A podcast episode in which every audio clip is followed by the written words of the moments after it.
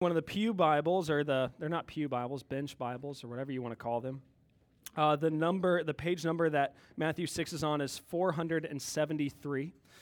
So you can turn there. If you don't have a Bible, please take that one home. That's our gift to you. We'd love for you to take that home and read it and make it your own. As you're turning to Matthew 6, welcome. We are very, very glad that you are here. If this is your first time with us, so thankful that you're joining us here this morning. My name is Garrison, and I'm the pastor here at Veritas in Dayton, Ohio. I'd love to meet you, speak with you after service, if you have the time. If we have not met before, I would count it a joy to be able to talk with you. If you would, please take a moment to fill out the Connect card that is attached to the bulletin that you received when you walked in. And that's just a good way for us to learn some information about you and know what information to give you to get you involved here with what God is up to at Veritas. There's also a little space for a prayer request. Jot down a few things there. We'd love to be able to pray for you this week. And you can either just give that to a leader or drop it in this bucket, or there was supposed to be a bucket there. There's not. So that's embarrassing. Normally there's a bucket there. Hopefully we can get one there by the end of the sermon, if anyone would be willing to do that. And then there's also a little black box that you can slide that in on the welcome table out there. Yeah, we count it a joy to be able to pray for you and bring your needs before the Lord this week. So we're starting a new sermon series on prayer this morning, and we believe that God has provided what's called means of grace. Means of grace. These are means through which we commune with God and we're sanctified by His grace. He's provided these means, and He calls us to devote ourselves to the means of grace. And these are things like His Word and the fellowship of the local church and baptism and the Lord's Supper. And one that is often neglected and we find so difficult is prayer. Prayer is a means of grace. He's provided prayer for us to commune with Him and to, as we express our adoration of Him and confess sin to Him and bring our petitions and our needs and desires to Him. And that's what we're going to dig into for the next 7 weeks, 7 Sundays. And that's what we plan on doing together as a church family in our city groups for the next 7 weeks is we're going to spend time together in prayer, praying to God, asking Him to hallow His name, to asking His kingdom to come and His will to be done, and asking Him to give us our daily bread and to forgive us and to lead us not into temptation but deliver us from evil and to lead us away from temptation. And then on Sundays, we're going to go to the school of prayer and learn from Jesus Himself. He teaches us here in Matthew 6, He teaches us how to pray. And He teaches us a glorious, wonderful, beautiful prayer. It's cosmic in proportions, but it also it condescends down to our daily needs. It encompasses the entire story of Scripture. It's as wide as history, but then it's small enough for a little child to learn. It's a beautiful, wonderful prayer. It's a prayer that we can pray when we don't have any words to say, but it's also a prayer that gives us an outline to pray when our words are many. And there's no inch of creation or of life that it doesn't cover. It's a very, very important prayer for us to consider and learn from. So we're going to see that this morning also, that it teaches us about our God, about our Heavenly Father, and about who we are in His Son. And so let's dig in. We're looking at Matthew 6, verses 5-9. If you want to stand with me for the reading of God's Word, Matthew 6, verses 9-5. Let's listen with reverence and joy. And when you pray, you must not be like the hypocrites, for they love to stand and pray in the synagogues and at the street corners, that they may be seen by others. Truly, I say to you, they have received their reward. But when you pray, go into your room and shut the door and pray to your Father who is in secret, and your Father who sees in secret will reward you. And when you pray, do not heap up empty phrases as the Gentiles do, for they think that they will be heard for their many words. Do not be like them, for your Father knows what you need before you ask Him. Pray then like this: Our Father in heaven, hallowed be your name. Your kingdom come, your will be done on earth as it is in heaven. Give us this day our daily bread, and forgive us our debts as we also have forgiven our debtors. And lead us not into temptation, but deliver us from evil. This is the word of the Lord. Thanks be to God. Let's pray together. Father, we thank you for adopting us into your family if we trust in your Son and repent.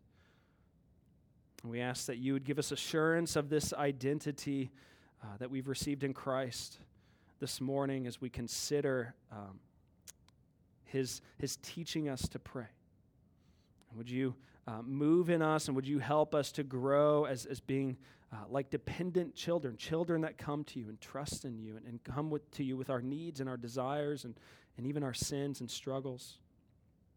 Would you grow us in dependence upon you and in knowledge of you as our Father in heaven and in assurance of our identity as sons and daughters in Christ. We need you. In Jesus' name, amen. You can have a seat.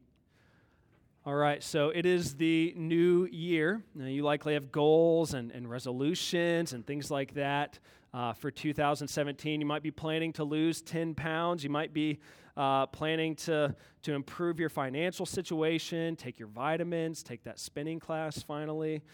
You might be wanting to save money, buy that house, better your position at work, improve your circumstances, all those sorts of things. And that's good, or maybe if you're like a varsity Christian, you have goals and resolutions regarding spiritual disciplines. You're wanting to be more faithful in Bible reading and meditation and study and in prayer, and those things are good. I let me tell you, I would never want to discourage anyone from being in the Scriptures more and being in prayer more. Those are, I don't think anyone is in danger of praying too much or reading the Bible too much. That's good. It's good for us as human beings made in the image of God to pursue discipline and corporate and personal means of grace and in other areas of life also that are affected by New Year's resolutions. It's good to pursue growth and exercise dominion over creation and pursue discipline in those things and over our schedules and finances and all of those sorts of things. But we also need to remember that the chief end of man is not self-improvement. The chief end of man is not to become a better version of yourself. The chief end of man is not to achieve a certain level of body fat percentage or to pursue having your finances all figured out, That's not the chief end of man or any of those other things that we normally talk about when we think about New Year's resolutions. And even when we begin to set goals and resolutions and things like prayer and Bible study, we should be mindful of this temptation. The chief end of our existence is not even to maximize our own spiritual potential or anything like that. To think that way is to pollute Christianity with the very modernist, self-centered, consumeristic, materialistic ideology that consumes our culture. The chief end of our existence is not to become the best version of ourselves, as is so often thought. The chief end of our existence is not to achieve our highest spiritual potential. The chief end of man, as the Westminster Catechism rightly states, is to glorify God and enjoy Him forever. To glorify God and enjoy Him forever. That's why we exist. We exist for communion with, for enjoyment of, for worship of the Creator and the Redeemer of the universe. We exist to know God. That's what we should be resolved to do above all things. And this is essential in prayer. As Paul Miller once said, we struggle to learn how to pray because we're focused on praying, not on God. We're focused on maximizing our spiritual potential. We're maximized on becoming better at prayer, not on God Himself. And so I want to start out this series with just looking at who the God is that we're praying to, who He is and who we are in His Son. And when we know who God is, that changes everything for us in prayer. Changes everything. When we see that God is not a grumpy or weak or distant deity, but He's our sovereign King, our heavenly Father in heaven, our Father in heaven. And that changes everything for prayer. That when we see that He's adopted us as His children and He calls us sons and daughters in Jesus, then prayer is the most natural thing that we can do. Not easy still, but it's the most natural thing we can do. As natural as a child asking their father for bread. This is the path to true prayer. And Jesus addresses this for us in Matthew 6, 5 to 9. The outline that we're going to be looking at this morning is actually a little bit different than originally planned, so it's a little different from what's in your bulletin. But look with me at the two barriers to true prayer and the path to true prayer. At two barriers to true prayer and the path to true prayer. So let's jump into what he addresses first. First, he tells us that performance hinders true prayer. Listen to what Jesus says. We're going to read this again. And when you pray, you must not be like the hypocrites, for they love to stand and pray in the synagogues and at the street corners, that they may be seen by others. Truly, I say to you, they have received their reward. But when you pray, go to your room, shut the door, and pray to your Father who is in secret, and your Father who sees in secret will reward you. Now, Jesus was preaching this sermon to a people that lived in a culture that highly valued prayer.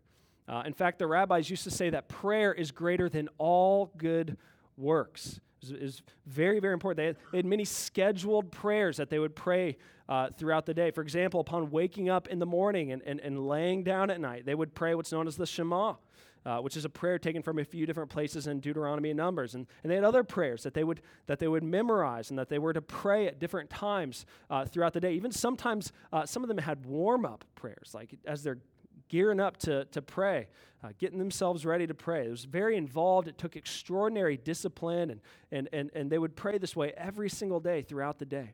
And when the time came, no matter what, no matter where they were, what they were doing, they would stop and they would pray.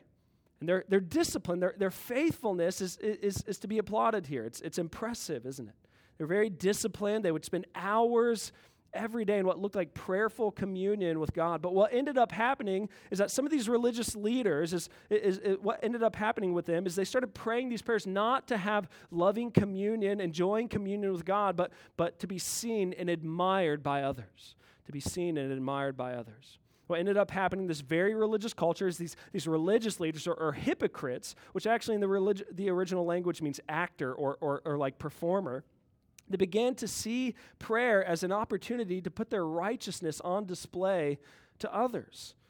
Every time that it came time for them to pray, they began to perform for others in their praying. They began to see prayer as a performance. They would pray these big, long, scriptural prayers full of lofty language, but they were just empty and shallow performances for others to see.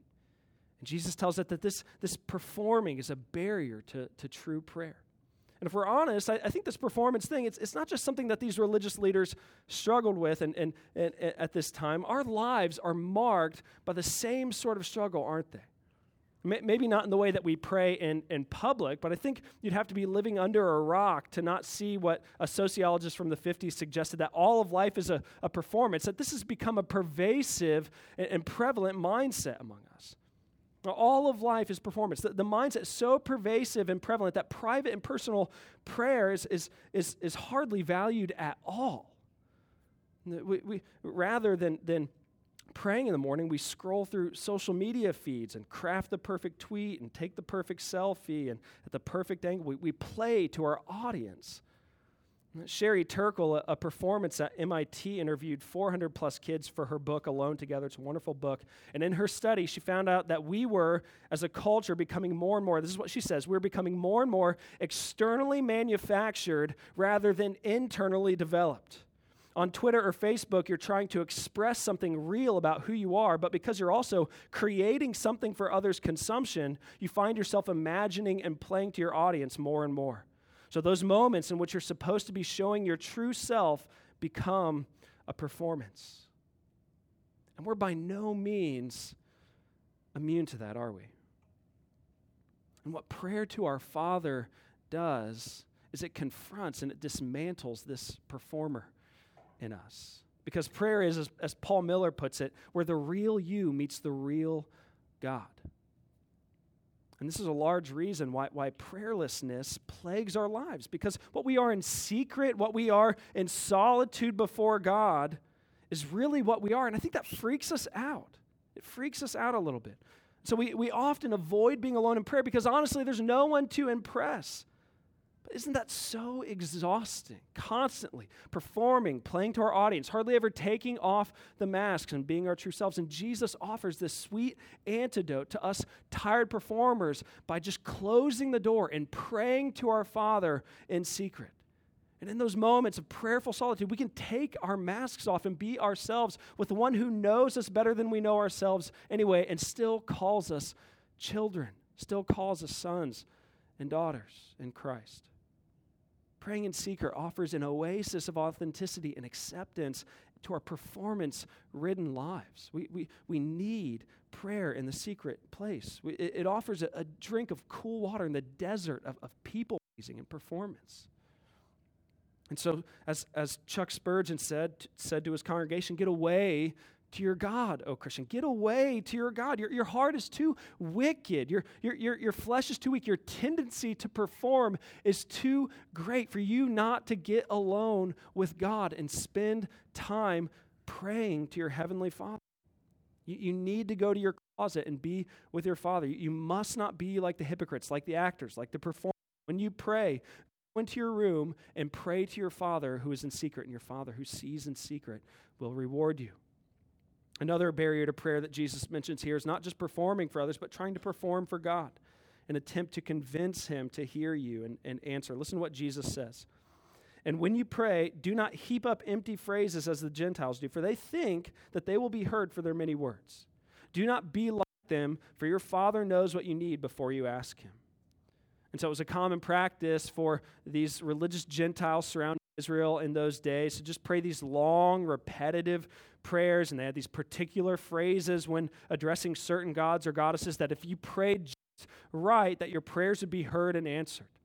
Now, understand, they believed that these gods were angry, but if you could address them with the right formula and with long prayers where you repeat words over and over again in great anxiety, you might appease them and they would hear you. And Jesus is saying you can't do that with our Heavenly Father. You can't appease him by saying the right words. Or to put it another way, this is praying like an orphan. This is praying like an orphan. Praying like a child that doesn't have the assurance that your Father hears you and loves you and is ready and willing to answer your prayer. And what he's confronting here is when we like God isn't a good and gracious Father and that Jesus isn't our sufficient Savior. He's confronting our unbelief in the reality that God is our Father and that we're his adopted children. You see, because Jesus isn't just a good teacher that teaches us how to pray. He is our way to God so that we can pray and commune with God. He is our righteousness, our substitution, our way to God himself. Galatians 4:4-6 says this, God sent forth his Son, of a woman born under the law to redeem those who were under the law so that we might receive the adoption as sons. And because you're sons, God has sent the Spirit of his Son into our hearts, crying, Abba, Father. And that text is telling us what's called the doctrine of adoption. The Westminster Shorter Catechism describes it this way. Adoption is an act of God's free grace whereby we are received into the number and have the right to all the privileges of the sons of God, all the privileges of being a son of the King of the universe. You see, if you trust in Jesus and repent, you don't need to appease God because God is recklessly for you in Christ. You don't need to jump through hoops to get him to hear and answer your prayer because he is for you. He hears you in Christ. Friends, if we're in union with Christ, God loves us just as he loves Jesus. Just as he is for Jesus, he is for us. He certainly hears our prayers if we're his children. He certainly hears our prayers if we are in Christ. And when we believe otherwise, when we pray like this isn't true, when we think that we have to have the right words and say them this particular way and pray long enough for God to hear us, when we pray without the confidence that God hears our prayer, or when we don't pray at all, we're living like orphans. We're living like God isn't our Father. And there's a story in the Old Testament about an adoption that tells us about this very thing. It's about a young man named Mephibosheth. If you're looking for a name for your son, that's a good one, Mephibosheth. Mephibosheth. Say that 3 times fast. He had a tragic story. He was the son of Jonathan, who was the son of King Saul. And when he was just a young baby, he was born, both his father and his grandfather were slain in battle. And when news came back to the palace about their death, everyone panicked. Everyone panicked, and they fled the palace, and Mephibosheth's nurse grabbed him, and when she fled in the chaos, she accidentally dropped him, and he became disabled. He grew up without parents, and he grew up without the use of his legs. And eventually, though, he did come to know the affection of a father. A while later, when David had become king in Israel, he asked, "Is there anyone still left in the house of Saul to whom I can show kindness for Jonathan's sake?" And they let him know that Mephibosheth was still alive, although he didn't have use of his legs. And so David had him brought to the palace, and 2 Samuel 9 actually describes their interaction. This is what it says. "And Mephibosheth, the son of Jonathan, son of Saul, came to David and fell on his face and paid homage. And David said, 'Mephibosheth.' And he answered, 'Behold, I am your servant.' And David said to him, 'Do not fear, for I will show you kindness for the sake of your father Jonathan, and I will restore to you all the land of Saul your father, and you shall eat at my table always.'"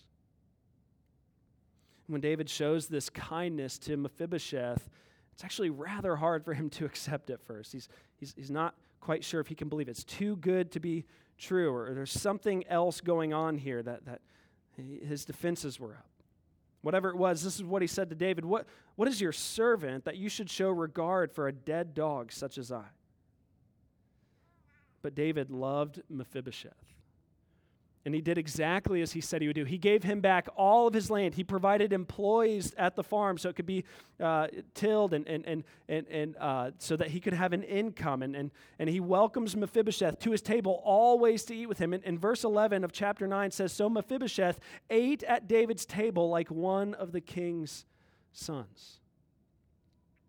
And what so strikes me is, as I read this story, is Mephibosheth's hesitancy to think this could really be happening. There's no hidden agenda here. But why would you show regard for such a dead dog as I?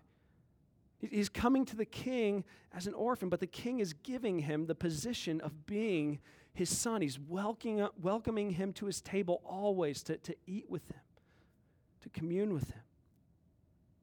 Friends, I know that no one struggles to believe the promises of God because they lack generosity or enormity. I know that it's very easy to pray like an orphan, to forget about our adoption, to forget that Christ has done it all and that now in him we have all the rights and privileges of being sons of God.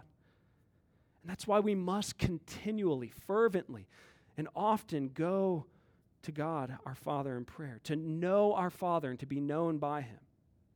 This is the path to true prayer, knowing God, knowing that God is your Father. As D.A. Carson put it, real and vital knowledge of God not only teaches us what to pray, but it gives us powerful incentive to pray. And I would even add that real and vital knowledge of God is given to us when we pray. We know God, our Father, and we are known by him when we pray. This is the path to true prayer. The reality is that prayer is simply being with your Father, simply being with your Father. Prayer is simply speaking to your Father. Prayer is about knowing your Father in heaven. And Jesus tells us this path to prayer, is simply praying like children. Our Father in heaven. Our Father in heaven. Now let's be clear. Jesus is not saying that we are all by nature God's children. That's not what he's saying. In John 1:12, we see that all who did receive him, that is Jesus, for all who received Jesus, who believed in his name, he gave the right to become children of God.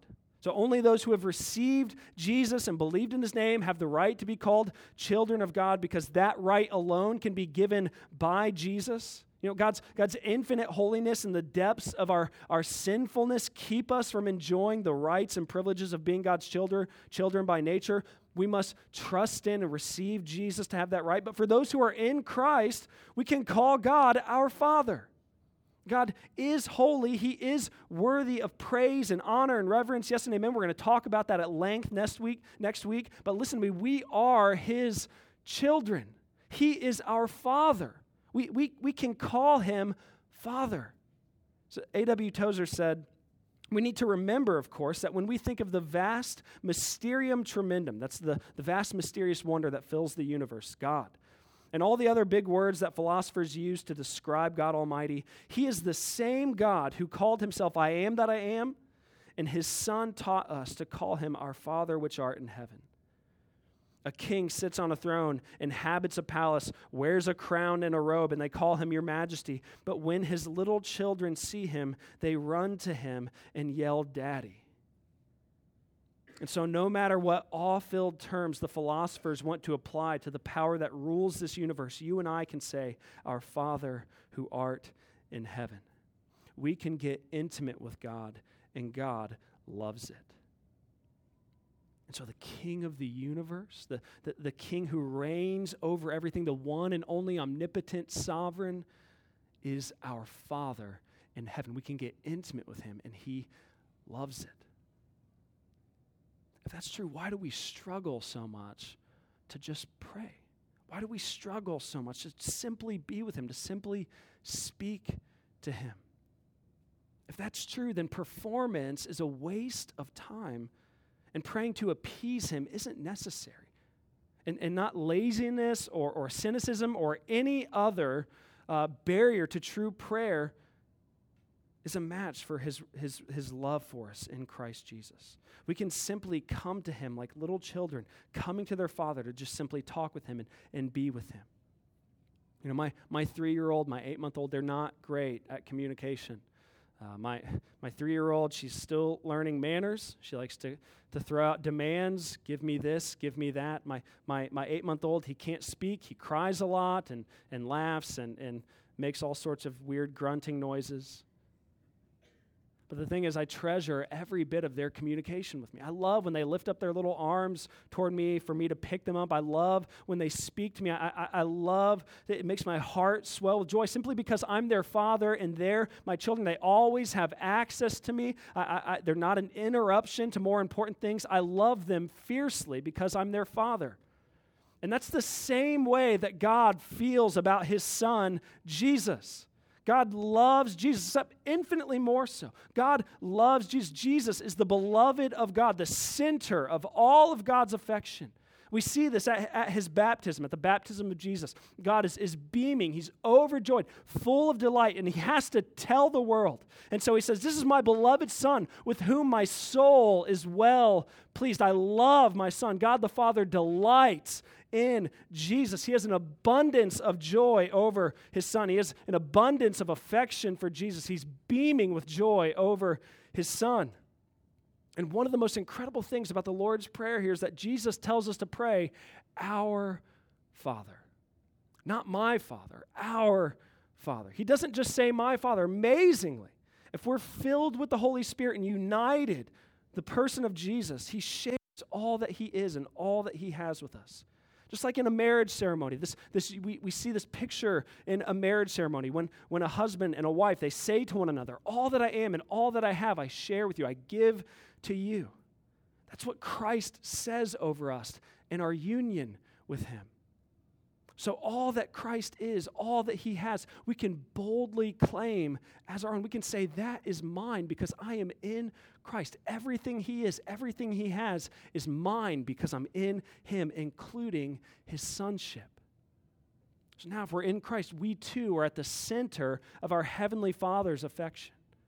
Now, because God is our affectionate Father, we can go to him with all of our dirt and our mess and our sins and our struggles, and his heart is still bursting with affection. He's still joyful over us and says, this is my Son, this is my daughter, with whom my soul is well pleased. God loves you infinitely more than a parent could even love their child.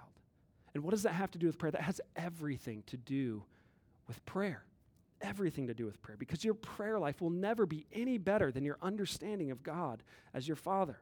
If you don't understand that God is your Father, you won't be able to take your sin and your struggles to him.